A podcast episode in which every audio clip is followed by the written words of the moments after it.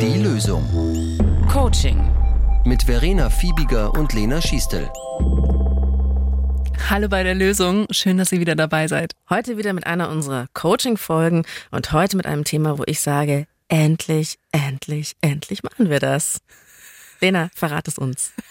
Wir reden heute über To-Do-Listen und über das Priorisieren. Yes. Und ähm, genau, also wir gehen so ein, zwei Grundideen durch, die, wenn man sie noch nicht ausprobiert hat, einen großen Unterschied machen können. Und ich stelle euch auch eine Technik oder ein Prinzip vor, das sogenannte Eisenhower-Prinzip, das beim Priorisieren hilft. Crazy, habe ich noch nie gehört. Wie ist es denn bei dir, Phoebe? Führst du To-Do-Listen oder wie organisierst du dich? Hm, also ich muss gestehen, ich gehöre jetzt nicht zu den Listen-Freaks, aber ich habe schon so die ein oder andere Eintragung in meinen Notizen auf dem Smartphone. Also das kennt ihr wahrscheinlich, mhm.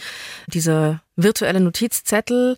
Und ich habe lange drüber nachgedacht, ob ich mich von meinem Taschenkalender, dem analogen, verabschieden soll. Ich habe nämlich auch wirklich die letzten Jahre da immer noch was reingeschrieben und ich bin jetzt weg davon. Ich schreibe mhm. nichts mehr mit der Hand auf, habe aber auch zuerst gesagt, ich finde das doof, ich brauche meinen händischen Kalender. Und das war jetzt ein krasser Step, aber es funktioniert. Hat aber ein bisschen gedauert. Also mhm. ich habe mich immer ein bisschen wie eine Schülerin gefühlt, wenn ich in meinen analogen Kalender mhm. geschrieben habe.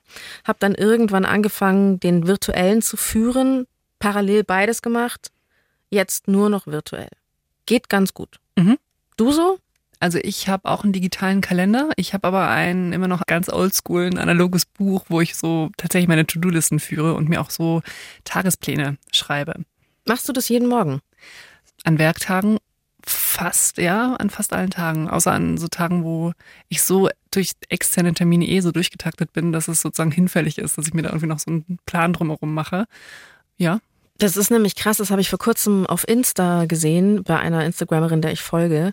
Die macht wirklich auch in der Früh um sechs bei einem wunderschönen Cappuccino mit so einem Schwan drin, macht die ihre To-Do-Liste für den Tag. Da dachte ich mir so, okay, die, die wacht richtig Ja, man auf. kann das auch zum Hobby machen. Ich glaube, ähm, also es gibt auch so zwei Varianten davon. Das eine ist so was ganz Pragmatisches, also was man eben tut als Mittel zum Zweck, damit man besser sich eben selber organisiert und man kann auch eben wirklich so eine eigene Philosophie machen und das dann irgendwie, wenn man To-Do-Listen schreibt oder sich Tagespläne macht, dann irgendwie auch verzieren, Bullet Journaling machen und so weiter. Ähm, das sind dann immer genau. diese wunderschönen Bücher. Ja, genau. Aber es gibt eben auch ganz pragmatische Ansätze da. Aber sag uns doch mal, Lena, weil du bist da, glaube ich, wirklich Profi. Ich habe das beobachtet, was du wichtig findest in Bezug auf To-Do-Listen. Ja, also ich glaube, das Erste und das wahrscheinlich, ja, vielleicht sogar mit das Wichtigste ist, dass man, ich finde, dass man es aufschreibt. Ich meine, das hat zum einen diese Ausspeicherfunktion, dass man bestimmte Dinge, die man erledigen muss, einfach nicht so permanent im Hinterkopf hat, sondern dass man weiß, okay, die schreibe ich auf und da sind sie eben auch aufgehoben. Und dass man aber auch eine To-Do-Liste mehr als so eine Art Sammlung oder als so eine Art Speicher betrachtet und nicht als so eine Art, okay, ich schreibe das runter, dann muss ich das auch eins zu eins so abarbeiten, sondern eher als eben einen solchen Ort, wo man diese Dinge für sich aufbewahrt. Weil man sonst auch Gefahr läuft, immer wenn man auf die To-Do-Liste draufschaut, so Überforderungsgefühle zu bekommen oder irgendwie so, oh Gott, oh Gott, das schaffe ich alles nicht. Und da ist eher so ein Bild hilfreich, dass ich denke, eine To-Do-Liste ist sowas wie ein schönes altes, ich weiß, Regal, Bücherregal oder Genau, man kann sich irgendwie ein Regal vorstellen. Und die To-Dos, die anstehen, das sind so kleine Pakete und die, die verstaut man in diesem Regal. Und wenn man sich dann zum Beispiel dann seinen Tag plant oder sich überlegt, okay, was könnte ich denn dafür tun, dass man auch dieses Bild hernimmt, okay, das ist wie, als würde ich an dieses Regal herantreten und mir eben ein paar von diesen Päckchen aus dem Regal rausholen und in, ja, mein Körbchen, mein Einkaufskörbchen legen. Und ich, genau, so plane ich mir dann meinen Tag. Finde ich interessant, weil ich glaube, dass ich deswegen To-Do-Listen nie so mochte, weil sie so Druck machen. Also mhm. ich fand, das ist immer so das aufgeschriebene schlechte Gewissen und sonst kann man es immer so ein bisschen verdrängen. Aber das muss überhaupt nicht sein. Also man muss es nicht so schnell wie möglich wegholzen. Es ist erstmal eine Sammlung. Alles klar. Halten wir dir mal die Sammlung, das Regal fest. Genau. Und der zweite wichtige Punkt ist dann, dass wir so ein bisschen die Orte begrenzen, wo wir diese Sammlung machen. Und es muss nicht nur ein Ort sein, also es kann zum Beispiel total Sinn machen, dass man eben wie zum Beispiel in so einem analogen Büchlein seine To-Dos aufschreibt und noch eine digitale Variante hat, wie zum Beispiel sein E-Mail-Postfach, wo man auch ab und zu sich selber eine E-Mail schreibt, um sich an etwas zu erinnern. Manchmal neigt man aber dann dazu, wenn man das macht, so ganz viele verstreute Orte zu haben. Also dann habe ich irgendwie vielleicht auch noch mal, mal einen Zettel, wo ich mir was ausschreibe, was ich machen möchte. Dann äh, mache ich mir mal im Notizbuch in meinem Handy eine Notiz und mal was in einem Heft. Das ist das Einzige, was man so ein bisschen einüben sollte, dass man die Orte, in denen man eben seine To-Dos sammelt, beschränkt auf ja zwei. Finde ich auch wieder witzig, weil ich immer dachte, ich bin der einzige Dulli, der sich manchmal eine E-Mail schreibt mit, was ich zu tun habe, um es mir zu merken. Und ich dachte mir immer so, oh Gott, das macht sicher niemand, weil wie, wie unsicher ist das? Aber ich habe noch nie was vergessen, was ich mir per E-Mail geschickt habe. Ja. Also man darf das. Ja, absolut. Wir halten fest, also To-Do-Listen sind eher so Sammelorte als jetzt konkrete Handlungsaufträge. Und um die Dinge dann wirklich abzuarbeiten, das ist sozusagen der nächste Schritt, nämlich, dass ich mir eben aus dieser Sammlung, aus dem Regal To-Dos aussuche, die ich mir vornehme, an einem Tag oder in einer Woche zu erledigen. Ich trete dann also eben quasi an das Regal heran und lege eben ein paar von den Dingen aus dem Regal in mein Körbchen für den Tag. Und wenn ich dann so das ausgesucht habe, die Dinge, die ich mir für den Tag vorgenommen habe, dann kann ich mir eben noch überlegen, das und das, das versuche ich heute am Vormittag zu machen, die und die Telefonate, die mache ich vielleicht in meinem Mittagstief und das und das, das mache ich dann nochmal, wenn ich mehr Schwung habe ab 15 Uhr. Und das kann man dann auch noch mit konkreten Zeiten unterlegen, aber das Wichtigste ist eigentlich, dass man eine grobe Reihenfolge festlegt, damit ich nicht jedes Mal, wenn ich dann etwas geschafft habe, wieder neu überlege, okay, was mache ich jetzt? Also es ist hilfreich, sich ein paar Dinge schon sozusagen zu sammeln und auszusuchen und dann die auch schon in eine grobe Reihenfolge zu bringen. Soll ich dir was sagen, Lena? Ja. Ich bin Profi, weil oh. ich das auch schon so mache. Genau. Also immer die Uhrzeit aufschreiben, und das jeweilige To-Do dazu. Weil sonst passiert es nicht. Toll. Da machst du schon ziemlich präzise. Man kann das auch gleich mit einer Uhrzeit hinterlegen. Also man, du könntest sozusagen das To-Do nehmen und dann auch in den Kalender einpflegen zu einer bestimmten Uhrzeit. Da muss man aber auch schon relativ gut darin sein, einzuschätzen, wie viel Zeit man für welche Aufgabe braucht. Wenn man das nicht so gut im Vorfeld abschätzen kann, ist es manchmal auch hilfreicher, sich nicht auf konkrete Uhrzeiten über den Tag festzulegen, sondern zu sagen, okay, ich mache erst das und wenn ich damit fertig bin, dann mache ich das weil sonst kann es mit den Uhrzeiten auch dazu führen, dass man halt lauter Latten reißt im Laufe des Tages und dann frustriert ist, weil man irgendwie um 14 Uhr nicht genau all das geschafft hat, was man sich aber vorgenommen hatte und dann irgendwie vielleicht was ganz anderes macht. Ja, das muss man einfach für sich ausprobieren. Dieses Lattenreißen kenne ich auch. Also sich zu viele To-Dos vornehmen und sich dann denken, jetzt habe ich doch nur eine Sache geschafft. Anstatt froh zu sein, dass man jetzt endlich die eine Sache ja. abgehakt hat, denkt man sich, oh Gott, ich bin so mangelhaft irgendwie. das mit der Uhrzeit, das mache ich tatsächlich, weißt du, so Überweisungen und so. Was ja. schnell geht, aber einfach nur nervt und was man machen muss. Irgendwie. Ja. Genau. Und dann gibt's auch noch eine, ja, eine Idee, die man mitnehmen kann. Alles, was unter zwei Minuten dauert, das mache ich sofort. Also jede E-Mail, die ich dann schon gelesen habe und von der ich weiß, okay, das muss ich auch noch machen. Das muss ich auch noch machen. Lieber gleich beantworten, bevor man sie weglegt, nochmal auf ungelesen markiert und dann später beantwortet, weil dann muss ich sie auch erst nochmal lesen und habe da quasi wieder Zeit verloren im Vergleich dazu. Ich mache das einfach sofort wie wenn man, wenn du sitzt eh schon am Computer und denkst an eine bestimmte Überweisung, dann mach's auch lieber gleich, weil dann ist es auch erledigt. von der Liste weg und erledigt. Mhm. Ja, der ähm. Teufel liegt im Detail, um diese Phrase mal kurz zu dreschen, aber es ist wirklich so. So, also ich bin Profi. Wir können aufhören. Ihr habt ja auch schon alles verstanden, oder? Ja, super. Vielleicht noch eine Sache, die ich ganz wichtig finde und die ja unter dem Label Eisenhower-Prinzip auch bekannt wurde. Da geht es sozusagen noch ein bisschen profiartiger. Nämlich für diese erste Auswahl. Also wenn du dir was vornimmst, was du irgendwie an dem Tag machst oder auch wenn du einen Wochenplan machst in der Woche, sozusagen für die Frage, was lege ich überhaupt in mein Körbchen, da hilft eben das Eisenhower-Prinzip. Habe ich wirklich noch nie gehört. Es klingt militärisch. Ja, das ist tatsächlich auch nach dem ehemaligen amerikanischen Präsidenten Eisenhower und der war auch General äh, so benannt. Ich glaube, weil man im Nachhinein so Kommentare aus Reden von ihm so ausgedeutet hat. Aber eigentlich ist unklar, warum das jetzt konkret so heißt, ist vielleicht auch gar nicht so wichtig. Es heißt einfach schön. Ja. Eisenhower-Prinzip. Aber dieses Prinzip folgt einer ganz schlüssigen Grundidee, nämlich, dass man Aufgaben, die anstehen, auf zwei Achsen beurteilen kann. Nämlich einmal danach, wie wichtig sie sind und danach, wie dringend sie sind und dass das nicht dasselbe ist. Und gerade wenn man viel zu tun hat und gerade dann, wenn man sich immer ein wenig getrieben von seinen Aufgaben fühlt, neigt man ein wenig dazu, einfach immer das Dringende zu tun und es rutschen einem die wichtigen Dinge weg, bis auch die irgendwann dringend werden und das kann dann richtig Stress bedeuten. Ja, witzig, weil ähm, ich oft das Gefühl habe im Leben jetzt so, dass die dringenden Sachen immer von draußen so reindrücken die ganze mhm. Zeit. Eigentlich will man mit seinem Leben was ganz anderes machen, aber ich habe zum Beispiel, ich bin in einer Sitzung und ich muss danach oder ich habe mich halt gemeldet, warum auch immer, ein Protokoll schreiben danach. Mhm. Und eigentlich sind diese Protokolle immer so ein bisschen bums egal. Wahrscheinlich liest es auch keiner, aber ich habe mich halt gemeldet. Das heißt, es ist meine Aufgabe danach. Das kennt man ja auch, man schreibt immer so ein bisschen schlecht mit und dann muss man dann nochmal drüber gehen, nochmal Rechtschreibfehler rausmachen oder es nochmal genauer formulieren, wer hat was wann gesagt.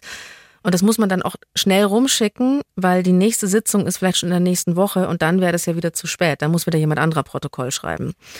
Und es ist irgendwie was, was dann dringend ist, weil das ist ja dann abgelaufen in der Woche und ich mache es auch. Aber es ist eigentlich auch total unwichtig jetzt fürs Leben und im Allgemeinen. Und was ich stattdessen in der Zeit dann nicht mache, ist zum Beispiel ein wichtiges Telefonat führen, womit ich das große Projekt für die nächste Woche und die nächsten Monate anleiern würde. Endlich mal den Anstoß geben, dass jetzt mal die Sache passiert, die mich im Job eigentlich längerfristig voranbringen würde.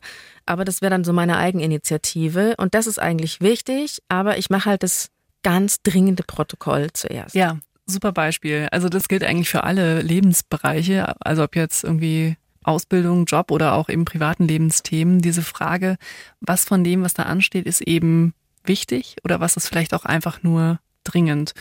Also wenn man das so durchdekliniert, ergeben sich daraus eben so bestimmte Kombinationen. Es gibt eben wichtige und dringende Dinge, die sollte ich dann vielleicht auch sofort erledigen. Es gibt Geburtstage zum Beispiel. Ist wichtig und dringend, geht nur an einem Tag. Fällt mir spontan ein. Ja, darauf kommen wir vielleicht auch gleich noch. Das kann eigentlich keiner von außen für dich beantworten. Also was wichtig ist. Das hängt ganz eng mit deinen Lebenszielen zusammen, mit deinen Werten, also was dir eben persönlich wichtig ist. Deswegen, wenn wir hier auch so Beispiele machen, denkt sich bestimmt die eine oder andere oder der eine oder andere, naja, also das ist doch nicht wichtig. Das ist sehr persönlich, also was man als wichtig erachtet. Aber eben, man kann das so durchdeklinieren. Es gibt wichtig und dringende Dinge. Es gibt wichtige Dinge, die nicht dringend sind. Und das ist sozusagen der, der heikle Teil. Es gibt dringende Dinge, die nicht wichtig sind, die wir aber vielleicht manchmal einfach im Alltag für wichtig halten, einfach nur weil sie dringend sind.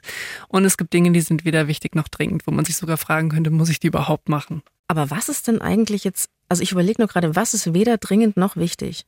Ähm, es gibt so Sachen, ich weiß nicht, die hat man sich vielleicht irgendwann mal, wie so ein Artikel, den habe ich mir irgendwann mal markiert, weil ich ihn zu dem Zeitpunkt interessant fand und mir so, so gesammelt und wo ich mir eigentlich schon irgendwann mal dachte, ah ja, den solltest du lesen. Und ein paar Wochen später ist der irgendwie nicht mehr relevant für mich.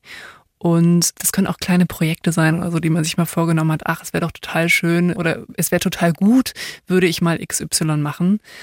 Und dann irgendwann zu sagen, nee, eigentlich muss ich das nicht machen. Das ähm, zahlt jetzt auf gar nichts ein, was ich mir eigentlich so, sonst für mein Leben vorstelle. Es steht nur noch ich, auf dieser To-Do-Liste. Es steht nur noch auf meiner Liste. Und da auch die Perspektive zu haben, man kann auch ein Projekt abschließen, indem man sagt, ich mach's nicht. Das ist, damit ist das gemeint. Also, dass ich mich auch traue, Dinge einfach zu streichen und äh, zu beschließen, nee, ich mach die einfach nicht. Für den besten Punkt. Einfach streichen. einfach nicht machen.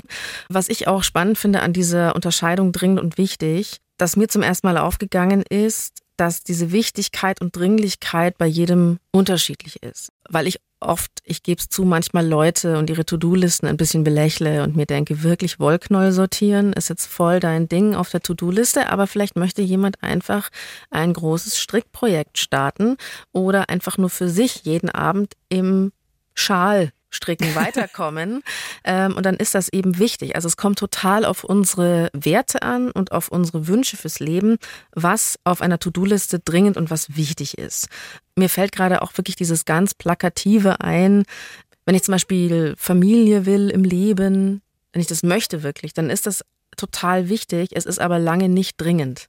Und irgendwann wie du vorhin, glaube ich, auch schon gesagt hast, kann dann das Wichtige dringend werden und dann wird es richtig stressig, wenn ich ja. einfach noch nichts in die Bahnen geleitet habe, dass das passieren wird ja. irgendwie. Und das ist auch der wichtige Teil von dieser Unterscheidung. Also es gibt dann, wenn man Eisenhower Prinzip googelt, dann findet man ganz viele Tipps und Tricks noch, wie man das anwenden kann und dass man seine gesamte To-Do-Liste auf dieses Vier-Felder-Schema einsortieren kann und so weiter. Das ist eigentlich relativ unpraktikabel. Das wird man in der Regel auch nicht machen. Was man nur daraus mitnehmen kann, was ich eben sehr wichtig finde, ist diese Idee, schaffe hier es auch in meinem Alltag Dinge zu tun, die wichtig sind, aber noch nicht dringend. Und wie gesagt, von außen kann dir niemand beantworten, was das ist in deinem Leben, was dir wichtig ist. Aber dass du eben ab und zu in diese Metaperspektive reingehst und dich fragst, was davon ist tatsächlich wichtig und wie schaffe ich es, dass ich diese Dinge auch in meinem Alltag mache.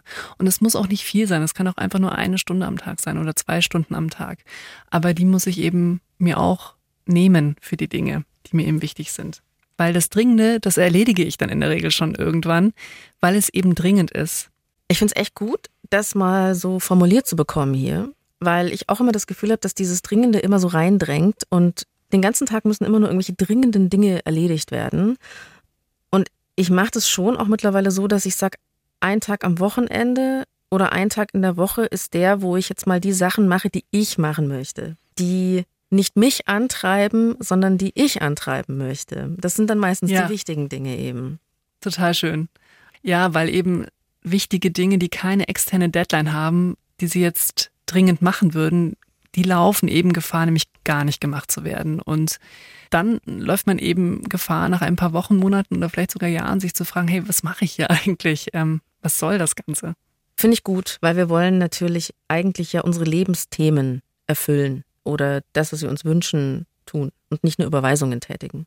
Und auch super Tipp noch von uns hier, eine Strategie sollte in ihrer Anwendung nicht so kompliziert sein, dass man damit mehr Zeit verliert, als man gewonnen hat. Außer es ist ein Hobby. Außer wie gesagt, Hobby, ja, genau, wie gesagt, man kann und wenn man das auf die Art und Weise betrachtet, dann ist es auch völlig fein.